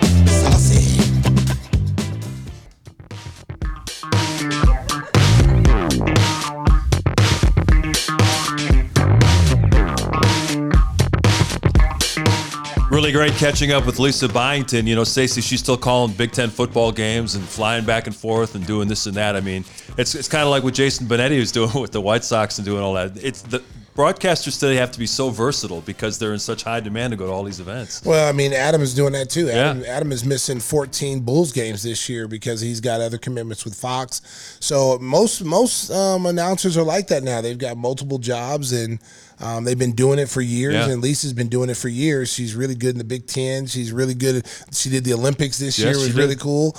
Um, and so she's very versatile, and that's one of the reasons why she's uh, the Bucks, you know, new person now. So I'm I'm Yeah. so happy for her. She's Mark, a great you girl. have you have three jobs. yeah. Nothing like what Lisa's got. Hey, Well, as we're recording this on Thursday evening, the White Sox are about to lose the uh, playoff opener to the Houston Astros. we were going to save it, but let, we might as well go into it now because Adam's calling that with AJ Pierzynski. He's doing a couple of games in these series for Fox Sports One, and you know. I thought that they should have started Lucas Giolito in game one. He was pitching really well late in the yes. season. You You, go go- on the road, throw your best, get that first game in the bank, and and, Everybody and Lance did. Lynn had struggled late in the year. He struggled again in game He's got, one. didn't he got like a bad knee or something? Yeah, he's had a so- sore yeah, knee, I mean, right. Come on, ride the guys who are hot. You Tony. It's the best of Wake five up, series. You, Tony. know, you Tony, can't give Tony, one away. Tony, done it again. You know, now listen, it's just game one, but this is a huge over. game. Yeah. It's a huge game for the Astros. Six to one, It's a final. huge game for Astros. Going into this series, you know, I knew it was going to be tough because Houston is just a, you know, just a, a really good baseball team. They've, they've been up and down this year. Um, you know, we had Carlos Correa, Correa, on there yeah. early in the season, and you know, he had talked about you know the White Sox and how good the White Sox were, and that possibly they would see him in the postseason. And here we are. They're they're up 1-0 in the in the series. Yeah. So, but you know what? Hey, listen, White Sox, you gotta you gotta flush this down the toilet. Well, you got Giolito going in game two, and Houston's throwing a lefty, Framber Valdez, who's been a good pitcher, but the White Sox have feasted against left-handed pitching. So hopefully they can even that series. In Well, this two. is no time for bats to get cold. Right, This is right. no time for bats. It's not even cold outside right now. So, so when it's cold outside, normally that's when the bats get cold. It's pitching, but it's not cold outside, and they're in a dome. Are they in a dome? Are they in a, in a Yeah, closed environment? retractable roof. it's yeah. probably Yeah. open though because it's Houston. Yeah, It's and it's warmer. warm there, Hell so there, there should be no reason why the White Sox bats got cold. They've they've got to score some runs, and they got to put. My biggest thing with them is is that are they still hung over from last year's playoff with the Oakland A's? You know, you you'll have that in the back of your mind. You know, you lose that first game now, and now that Yeah. starts to bring back memories of last year. They've got to put that, shelve that, put that away, man. It's just one game. You got to come out. Must Your- win. uh, Giolito's going to Yeah, come in. It's a a great must-win game. You got to come back to Chicago and put this away. You got to even it up in in Houston and then come back and finish it in Chicago. You got the rifles loaded? Yeah, I do. You want them? Yeah. Very nice. Shot. The whole format of baseball's wild card thing, I think, is going to change with this new collective bargaining agreement. I think the one game winner take all wild card is going to disappear. They need to I do think that. they're going to go to best two out of three because Yeah. the, the D- uh, Dodgers won 106 games during the regular season. they almost lost to the Cardinals in that when that It was one winner take all. exciting. game. It, it that was, was, a fun it- game hey, to watch. It was fun and it was exciting. But if you were the Dodgers and you win 106 Yeah. games Yeah. and then you lose in a one winner take all, you'd Yeah, be yeah, mad. You'd yeah. be mad. And they were one of the best teams in baseball all year long. And to have your season come down to a, a one game, you know, series. Nah, nah, Yeah. nah. And the Cardinals were Yeah. a very good team too. They were a Yeah. very formidable, you, You know know, uh, team. You know what? Just be better. You know what I mean? Yeah, They- don't, Oh, put, don't put yourself No, in they, that they went out and got Max Scherzer and Trey Turner. What do you mean? This Wait, is what did you say, Susan? Don't put yourself in this situation. How do you? Yeah, You won play better. 106 games. How do you put yourself in that situation? You like the one game? I'm just saying. I'm just saying, love I. I, I don't want to throw a pity party for the Dodgers because oh. they just loaded up with all these players. But you play 162 games over Play- six What if months. the Red Sox would have lost to the Yankees? Be better than the Yeah, Giants. let's just be honest there, old stinger stinger. what that? if it was the right? yeah, what, if the Red Sox had lost on lost? Tuesday night? Okay, first of all, the Red Sox don't lose the Yankees in postseason. Oh, so, because except see, I know how John would have been. Yeah. No, John definitely would have said, I like "We it. need to have a best of three series No. because the Boston was a better team than the Yankees." What about uh, Aaron F. and Boone in 03? At- at- well, that was They lost to the Yankees. Since then, though, what about 04 and Johnny Damon and the bloody Yeah, sock yeah, yeah. with Kurt We, Schilling? we saw it ad nauseum because Oh. ESPN was showing highlights of those games. It was first it was the Brady thing, and then it was the Red Sox Yankees. Yeah. and it was just like This this, is East New Coast England. bias. and then it was, Oh, and then it was, it was Rondo was the best guy on the team. drama. These are and- New England yeah. boys. It's This great is- drama. this You have to happens. admit. Oh, And but then- yeah, ah, yeah, okay. That I'm telling you what, as a kid growing up in Rhode Island, that was everything. The Yankees Was Brady the quarterback then? No. no was but I'm Rondo the point guard? Yankees, Red Sox. There were fights. Mickey Rivers, Bill Lee, Thurman Bucky Munson, Dent, baby. Bucky The Dent. spaceman, Bill Lee. Uh, you remember Varitek and Yes. uh, Alex Rodriguez going at it? Yes, And Pedro and, uh, slapping- Popeye. Yeah, Popeye threw Yeah. the old man down. Yeah, but Come on, man. I, I was. man was 80 years old. You know Look at that does? heart attack. You know what sports does? Don Zimmer. Oh, it my connects goodness. you with people. My roommate from college, from BU, he, Chris Stevens Stove. I was FaceTiming him when I was waiting to get on the bus in Memphis.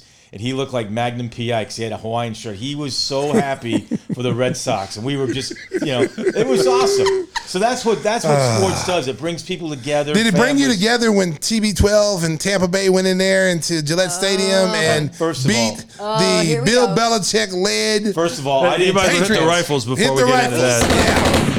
Ow, oh, I've I been didn't shot. take the points. A little I won't- friendly bet There here is no points. I between did. Stacey and Stinger. I brought food which he hasn't touched, which whatever. Yeah, you know what? And number three, let's look at the stats. Do you want to look at the uh, stats? oh no, Mac Jones, stats are for cowards and losers. Yeah, yeah, Mac yeah. Jones, Hey, two no. touchdowns, Hey. 101 rating. I told Tom him not Brady, to no do this. touchdowns, Oh, Jesus. On the way down. 70 rating. How about Clearly how, how about outplayed. this, John? How about this?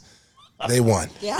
Okay. Matt Jones. Mac Jones went home with the L. I told okay? him you were going to say that. Yeah, they went home with the L. I didn't see. I didn't care how many yards he threw. He, he's going to be a good quarterback for for New England for a long time, but he couldn't beat the master. It's, it's, it's Luke Skywalker going up against Yoda, and Yoda beat him. Okay, Yoda beat him. Okay, he beat Belichick. He beat everybody in that organization, and he still got love from everybody from that organization. All the players. Did you see how many players Yeah, came after the across game, the, yeah. field just to shake his And it hand? was give him raining like hug? hell, too. It was raining exactly. The other thing we shouldn't get lost in is that when he came on the field, people cheered. Yeah. Yeah. That just goes to show you the connection.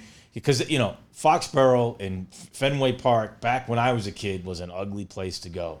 And it just goes to show you the fans in New England, how much they embrace that guy. Well, they started booing him the, once the game began. Well, that's how it's going to be. But Yeah. they cheered him when he came on the But first but time. but how how do you boo a, a guy like that who's won as many championships? shouldn't. You should Yeah. never. And I'm a big I'm a big person. Like the other day when we when you know Lauri Markkanen came in and Denzel came in, the crowd They booed him. Denzel. They booed Denzel mercifully. They booed him, and I and I just think that's wrong. I, I, I do think too. I think when those guys put on those jerseys, those the Bulls jerseys were the first jerseys those guys put on. They didn't come from another team in a Right. trade. Right. Those were the jerseys they came in as rookies. They put those jerseys on. They gave you everything they got. Maybe it wasn't the way you like it as a fan. Maybe they didn't play the way you thought they should have played. But if you're a Chicago fan, we're classier than that. Yeah. You know, we're not Philadelphia. Hey, they booed- we're, we're not. We're not that. I'm we're not a, I hate booing. they booed Andy Dalton. I mean, Yeah. others on, on we're, teams. we're, we're better than that. You know, we're better than that. We, we, we made Steve Bartman go into hiding, you know, in the witness protection program. You know, they toilet papered his car, throwing windows and bricks through his window. And, and the guy had to go into hiding for years Right. because of that, that, that, that, that catch he caught. The that if natural reaction that anyone any would have done. fan would have Yeah. done. And Moises Alou know damn well he, wasn't going to catch that ball, but he acted like he was going to jump up there with a 50 inch vertical Yeah. and Yeah. get that Over fly the- ball. over the- yeah. over, over like three The brick rows wall. in, Yeah. three rows into it. I think he so. admitted he's he admitted years later that Yeah, years later when he's done playing and and and Bartman now is off the wanted I- poster list. I was at that game. I was sitting in the third base well. I had. Were a you in great- next to Bartman? No, He was right Oh, behind I thought he was said, he said, "Go yeah, for it, he Steve." was, he was like this. No. John was like this, was- and then when he saw I when he saw the ball was coming in, was he pulled his hands back and let Bartman take it. I was Josh Lewin's uh, field stage manager. Okay. And Josh wanted to go interview that guy. Oh. He was so, and I'm like, how are we gonna? You know, we were on the field, Yeah. right in that little camera well. I was there that night. Yeah, and so, but I remember like how bad. ugly it got outside. I was uh, in the concourse waiting to get down to the field level, you know, for the post game stuff. Yeah. They were keeping everybody, you know, held back for a while, and I saw them usher Bartman out of there, and Yeah. there were cameras running after him. Every He- local he- news station he trying worked, to get a he word worked with, with my ex-wife over at Hewitt and Associates, and when all that happened, You got his address? Oh, hey, listen, hey, listen, listen, hey, America, America, Let's go. America, let's go get him. Let's get the pitchforks in the fire. Let's go get him, man. They they said they said, listen, I felt bad for him Me because too. he Absolutely. did. I would have done the exact same thing. Yep. I would have if that We ball would have came to me, I would would've. have I would have done the same thing. It was just the way he looked and how he looked. He just he had the little ear headphones on. Yeah. Those damn TV Yeah, directors. Yeah, yeah, I yeah. Know. they I know the director Jim Lynch did that game. A good friend of mine does the They Giants. would have lynched Bartman. They won the if Lynch Barber, yeah. And Jeff Gowan, they've done. He was the producer, and I I asked Jeff because I'd worked with him recently. I go, you just kept showing the same. And Marty Music is the camera guy that shot that oh. particular look. And Jeff says, you know, we had 17 cameras. So we had multiple looks at Damn it, media. but they kept, but the, he Wrecked the but- guy's Yeah. life. But Jim, he kept shooting that, you know, Bartman, like he said. Yes. and he has, he was literally clueless. No. He had no idea what was about to happen to him. Uh. And he was sitting there with his headphones on because he was a Cubs fan, probably was keeping score and the onslaught, you know, but they kept showing him. They and, and same thing when the you know the when the Bears when the kicker missed the field goal. Who's that kicker that missed the field goal? Cody That- Parkey. Parkey. Yeah, double doink. Du- yeah, double doinked it. he just got Okay, signed again by okay, somebody. but but you know what though, the Bears first of all should have known that he wasn't a good kicker because he missed a lot of extra Yeah. points that year anyway. And when the game came down to it was against Philadelphia, I think it was Yeah, in the they were playoffs. the Yeah, playoffs. yeah. And the the outrage of the fans when they showed the fans coming out the arena and they were yelling, you know, just obscenities towards the kicker. Yeah. I mean, I ain't gonna lie, I ain't gonna lie, America. I was yelling obscenities there at, at- in my household, and and I was because I was like, "You got one damn job to do to kick the field goal." The Bears advanced to the playoffs; they were a better team, and then you double doinked it. But I knew because I said this dude missed too many extra points this year. They had probably should have cut him and got someone else anyway. Uh, But but but the way the fans, Yeah. I mean, they kept showing it. They kept showing it. See, the media, the media is bad, and you're just inciting riots when you do that. You're inciting. You know, people are already on the high uh, high alert anyway. Oh. They're already people They're been looking for a drinking. They've been drinking. It's a long They're- yeah, it's yeah. a long afternoon, and so when they just keep showing it and See- keep showing it, See, now when I went to the Carolina, when the Bears played Carolina Panthers, uh, uh, 2004, 5, 7, 8, I can't remember. Yeah. But they were a really good team. And Jake Delhomme and Steve Smith, first play of the game, down the sidelines, bang, they're up 14 nothing. I got out of there at halftime. I'm like, I'm done. I'm not going to stick around. Right? I'm done. Yeah, the Bears had a bunch of injuries. They had like a third string corner there who got Right. just got lit up, and the fans were all over him too. But the ugliness, I'm with you. It's like be ugly at home, and I've done. I've been ugly at home, uh, rooting for teams, but uh, or cheering against them, but not in I thought you was talking about looking in the mirror in the morning. I mean, yeah, what's going on with that? Yeah, yeah, yeah. No, but I we mean, wa- we, wake up and I say, "You okay, John?" seriously though, all all all jokes aside, I mean, you you pay for your ticket, you know, you have the right to boo, you have the right to do that, but you know, when guys are coming back from other teams, it's not like they asked to be traded. It's not like they asked to be out of here. They I did anything to fans. You know what? It just didn't work out. They're somewhere else. They're playing. Cheer them on. Get a you know, life. you know what? Cheer them on. Don't be so mad at them. Yep. You know, another thing that's really hurt too. I, I you know, the, is talk radio. You know, talk radio. I mean, it's it's gotten a lot better than what it used to be. Yeah. Like, it, you mean, you'd hear people call in and it, get him out of here. He's oh, oh, when I see him, I want to punch him in the face. Yeah, it's like whoa, whoa, and then the the guys would incite that. Oh, you know, I mean, there was a lot of those guys back in the day. I'm not going to name their names, but We know who you're there- talking yeah, about, there was a lot of guys back in the day that would incite that. And and I remember when I was playing, and they would they would say stuff about you know guys on our team and get get the fans against you, and it's like. What are you doing, man? Like that's the that's the worst thing to do because you know these players are in the city. They're moving around. They're out there with their families. They're going to grocery stores like you do. And to have some crazy, you know, crazy fan who's so caught up into it and is angry and to, to confront you and, and like, you know, show up at the grocery store and like try to attack you. I mean, it's it's it's it's, well, it's the- insane. The, other problem too with those people that you're referring to, some of them are former players, I know, but some of them aren't. Is that they never go to the locker room in the clubhouse? no. Like, you're gonna act like that and Yeah. then not go. Like, what do you do for us? Because I'm part of the media, and Yeah. I, I travel with the teams like Yes. you do. I, I, you know, we're we're not looking to, but we get labeled because of that. Yes. And I think those people need to show up, Show up. and take their lickings from some of these players. And I think we'd have a better open society. Well, and, and know, that's with- that's one of those things too, John, where we all get lumped into being media. You know, I, Yeah. I'm a former player, so I'm not going to dump on players. I will call what I see. Yes, you do. You know, I won't. I won't. You know, like you know, Norm Van Lier, love him, miss him, and it was great. But Norm would would beat a dead horse. I mean, he would continue to beat this guy's terrible. Da, da, da, da, da, you know, whereas I'm more like, yeah, he get your point, get in. People can see it on TV if a guy's playing hard or not playing hard or not executing.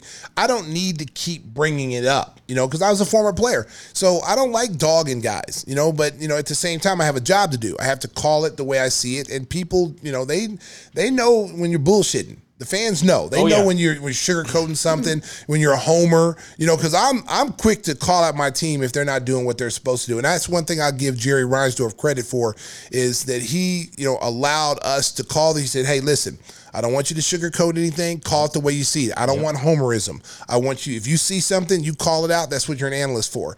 And he's always in my 16 years has always allowed me to call the game the way I see it. And I think when you look at some of these guys like, you know, you know, Tommy Heinsohn back in the day and and some of these, you know, older like Red, even Red was like the Bulls did nothing wrong with Red Kerr. It was always the other team's fault. And I love Red to death. But that's Johnny- what Johnny that's- Most. Yeah, I mean everybody, you know, people grew up listening to those guys and they they like that kind of stuff. But Yeah. now it's you know, nowadays it's a totally different broadcasting because, you know, people are smarter. You got really diehard fans that know the game, that know when the team's not playing our I can't I can't take a pig and put uh, lipstick on it and a wig and makeup and make it look good. You know what I'm saying? Yeah. I can't lie to the public. If it's not, if they're not, the team's not playing well and they're not, they're down 40 points because they're not hustling. I can't go, well, you know, the other team just has it better tonight. The referees are not giving the Bulls or calls or whatever. You can't do that. To your credit, though, you pull out another thing from your toolbox, and that's the ability to have some fun. And you've done that over the last couple of years when the team might have not been playing well, and and that's just makes you that why you know because you're It's been tough, John. I'm to America, America, Chicago. I'm sad. It's, it's, it was a great compliment by my man Stinger. It was tough. It's tough. But right now, right now, America, Things are looking good. This is this is payback for all those years. I finally now I'm getting the team that I deserve, America. I am going to run wild with this, America. You thought I was wild. You thought I was crazy when we were losing. Wait till you see when we're winning. Oh Lord, they have team that you released me. They have that. released me, baby. Oh my gosh.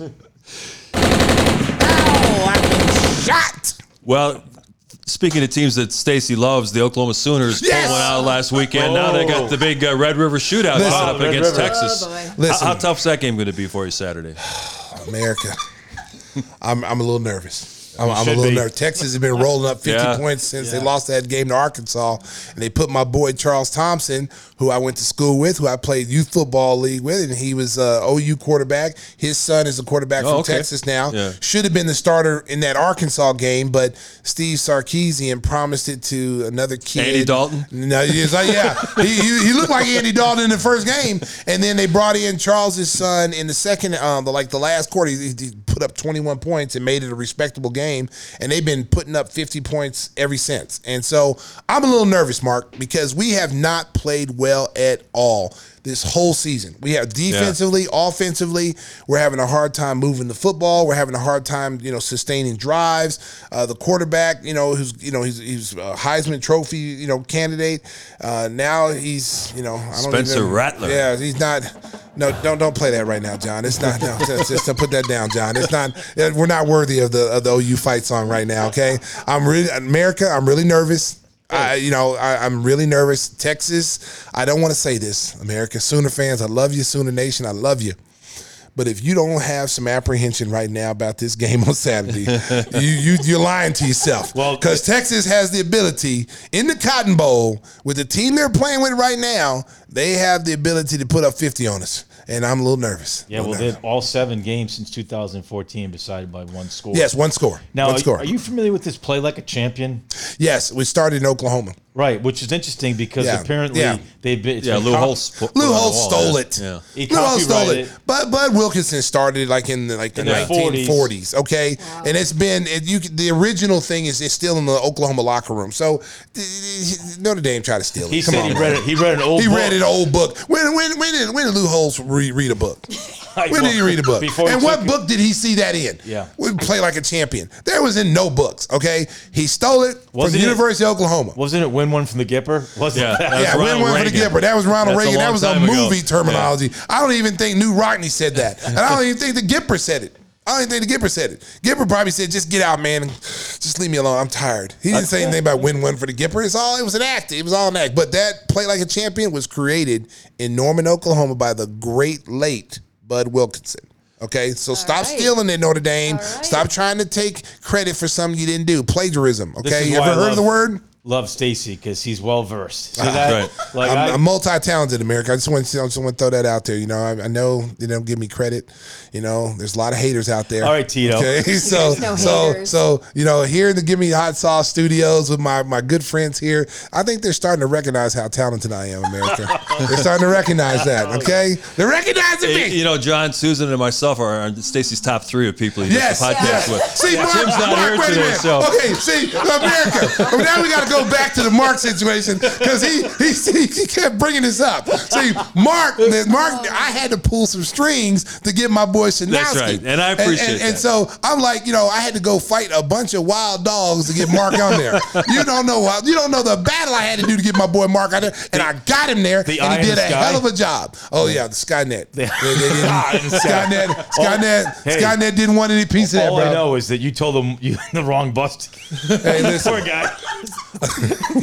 listen, Sabotage. listen, listen, listen. Mark, for Mark to do, I was so glad to It have was Mark smooth. there. He was Mark smooth. did a great He job. did. Mark did a lot better job than some of the other people that we had. Yeah, we gonna okay? name names? Yeah, I'm not gonna name any names, okay? Because you know, just to Some of protect the those, people. I'm gonna protect those people, okay? But They might be America, loyal listeners, America, too. yeah, yeah, exactly. America, we had about 17 people, okay? I, I had to work with like 17 different people. Did you have to have like a little cue card? Just I- I- I- half the time I didn't even know who they were. Yeah, put the guest thing on. No, but we, Half the listen. time you didn't even meet him. Listen, yeah. America, America. Seriously though, all jokes aside, I know, I know, we're having a good time here. Mark Schanowski didn't have, did never did that before. Never Right. did the play by play, and he got out there and hit a home run. Okay, he hit a home run, and I I had fun he one, and I knew Mark would do good because we used to do pre and post game show together. So I knew that he would do Chemistry. good. Yeah. So so I I I I went out there, you know, and I got pulled my boy Schanowski into the group. Come on, come on, Mark, I'm gonna bring you in. There was people, there was a lot of forces against us. That's all I'm gonna say on that one, America. There's a lot of forces, but you know, when you're talented like myself, you're able to get things done. And I got it done. And Schanowski, he was right there with me. He's in my top five. And that's where I'm gonna leave it at that. I don't know I where he's at in the top Stacey. five, but he's in the top five. And there's about 12 other people that you're ahead of, Mark, in the There you rankings. go. All right.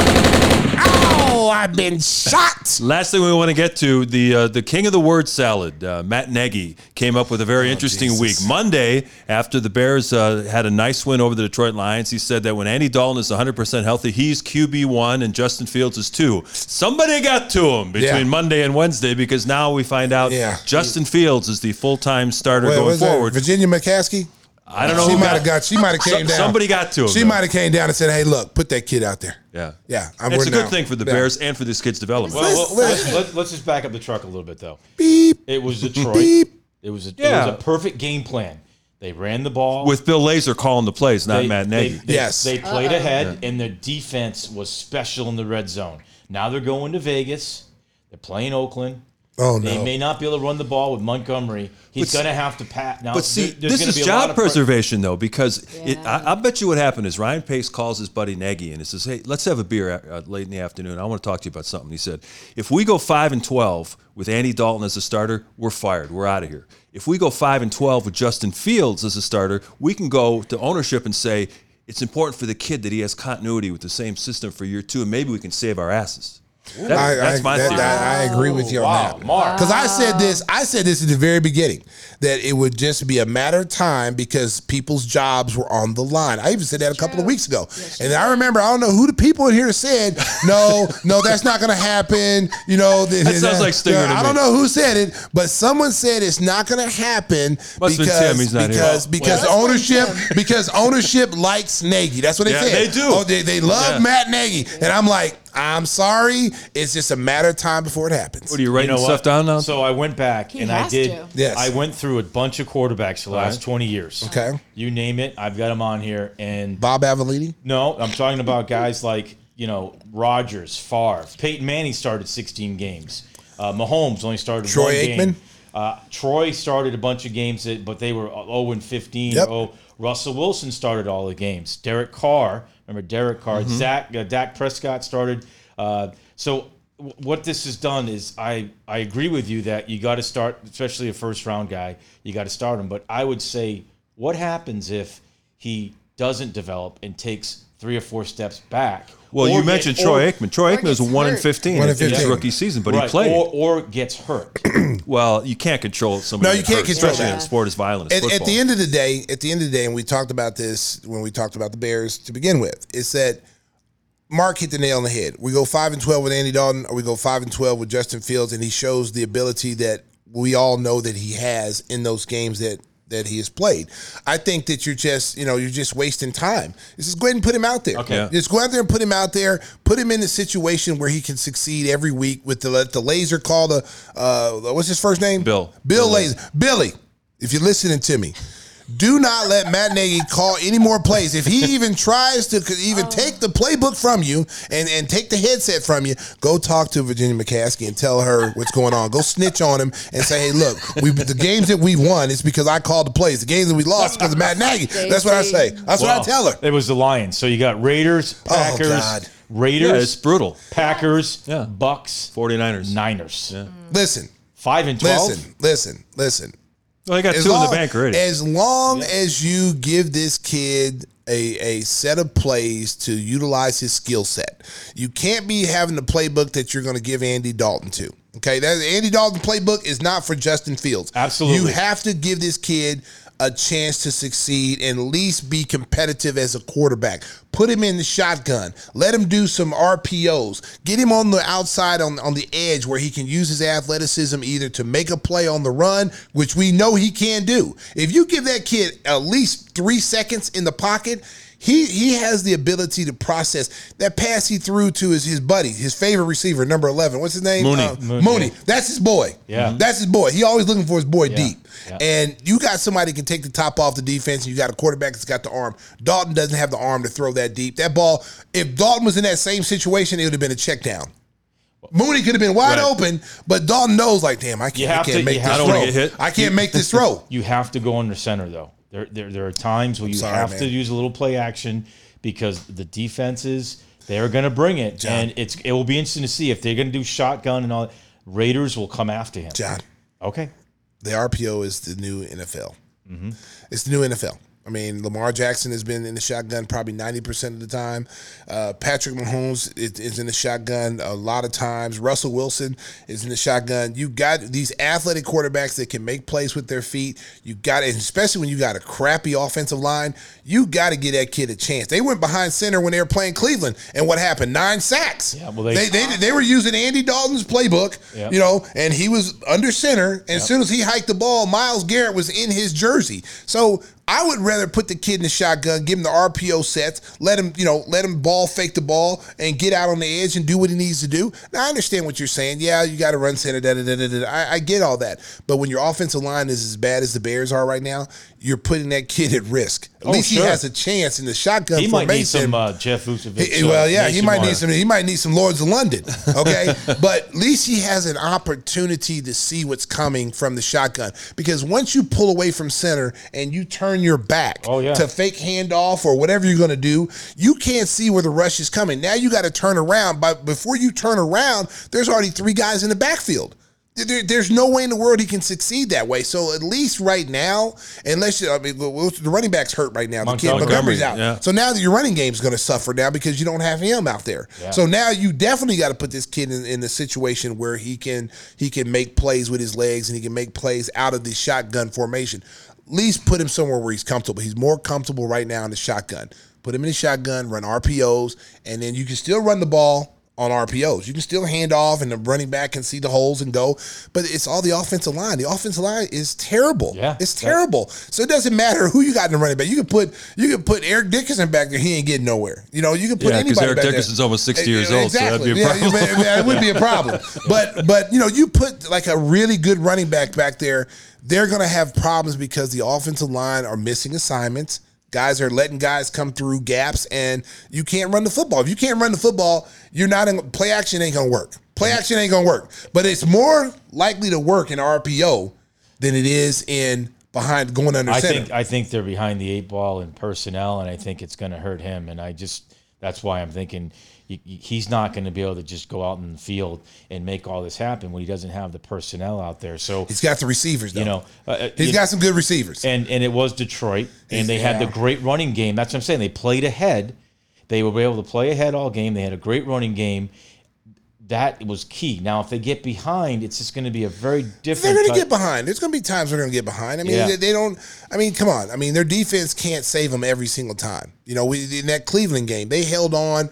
They kept it within one touchdown for the longest, and then all they were on the field all day long. They were worn out, and all of a sudden, you see Kareem Hunt get a run that he should have been tackled Yep. at the line of scrimmage. He breaks off a 30 yard run. You could tell they were tired, and it's going to be the same way when they play. Who's the Raiders next? Raiders, Raiders. And the thing about the Raiders is, is that they are an explosive offensive team. They can they can put up thirty Downfield. like it's nothing. They got Yeah. a guy Ruggs that can take the top off the defense. Tight end Waller's great. Waller's Waller's Yeah. probably arguably one of the best tight ends in the game, and they're going to be a little bit more hungry after they lost uh, this past week Monday uh, night Monday to night San Diego. to San Diego. So yeah, so they're going to be looking to, to to right this ship there, and they're at home too. They're Yeah. going to be at home, Yeah. and that's going to be and that place is uh, is really really a nice place to play football. It's going to be it's intimidating. I for bet there's teams a lot of Bears in. fans there coming. There from will be- Yeah, Vegas. there'll be a be a lot. lot Of, yeah, there'll be a Bears lot of fans. Bears fans. I mean, you know, we're I'm, I might have to make that trip. America. All right. Yeah, I might have to go Vegas? out to Vegas. Yeah, we don't have any games. Taking the red eye to Vegas. Might have to take the red. eye. might have to get on the, the uh, Stinger uh, jet. You know, Stinger's got a jet. Him and him and uh, Southside. You know, they that's the kind of money they roll up there, and you know Oh, where they're from. You know, they got the big money. The the you know the Walsh Estate. You know, they're eating lobster and they're having lobster Yeah, boils and Jeff. crab boils and Yeah. all this stuff. You know, they get all that stuff sent in from the East Coast. You know, one day it was And it was express. you, The- you the- they- and the lobsters were still alive. They were moving around. I was like, oh my god! I, They were I thought dressed in little Tom yeah, Brady they had little jerseys. Tom Brady jerseys. I yeah. did tell Susan when we when we're done working, I'd like to pop to like San Francisco and catch some Giants games. You know, maybe uh, Yeah, there you go. Maybe go to Fenway. Yeah, we want to do that. That's You know, our bucket list. Buy a That's your bucket twenty game list? Spend the package. summer going from and just hang in San Francisco. It's such a cool hangout there, Uh, man. oh yeah, the, uh, the the wharf and all that stuff down there. Yeah. I love that. You know, maybe that. maybe go to Fenway and catch some games there or something. Yeah, you know, yeah. so I tell you, You man. go with your vacationing private- with Tim Kelly and his family. Well, you know what? I mean, listen.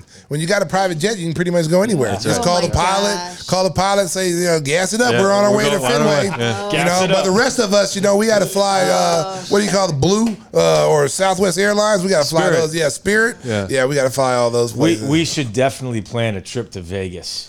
Yes. Don't you think? Yes. Yes. Uh, well, hey, what happens in Vegas Cir- stays in Vegas. and go to Circa. like I might- herpes. Yeah. Tim will be Where's so Tim? proud of That's you. Tim. Tim, That was see, for Tim. Tim would be so We're- we're proud of you saying that. you, Tim. Tim, we just hit We you got with the old herpes herpes head. Woo! Look at him. Look at him right There's there, our guy, Tim Kelly. Tim Kelly right there. Look at him. He's Looking like howdy himself doody. in the sunshine in Florida. Looking right like now. howdy doody right there, America. Clay Aiken, baby. Clay Aiken, baby. Look at him. There he is right there. Well, when, when we go to the props, it's time to bring down the curtain. Uh, on this edition of Give Me the Hot Sauce, Oh, yes. episode 49, we want to thank the great Lisa Byington. She was a great sport. And we want to welcome in our brand new sponsor, Jeff Vukovic, uh, Nationwide Insurance. Nationwide is on your side. Oh, we get two. You get two, Jeff. Two for the price of one. Drive home safely, Chicago. Beep beep. And don't forget, give me the hot sauce. The the hot sauce that'll make you popular, and she'll like it too. Woo! Go to GiveMeTheHotSauce.com.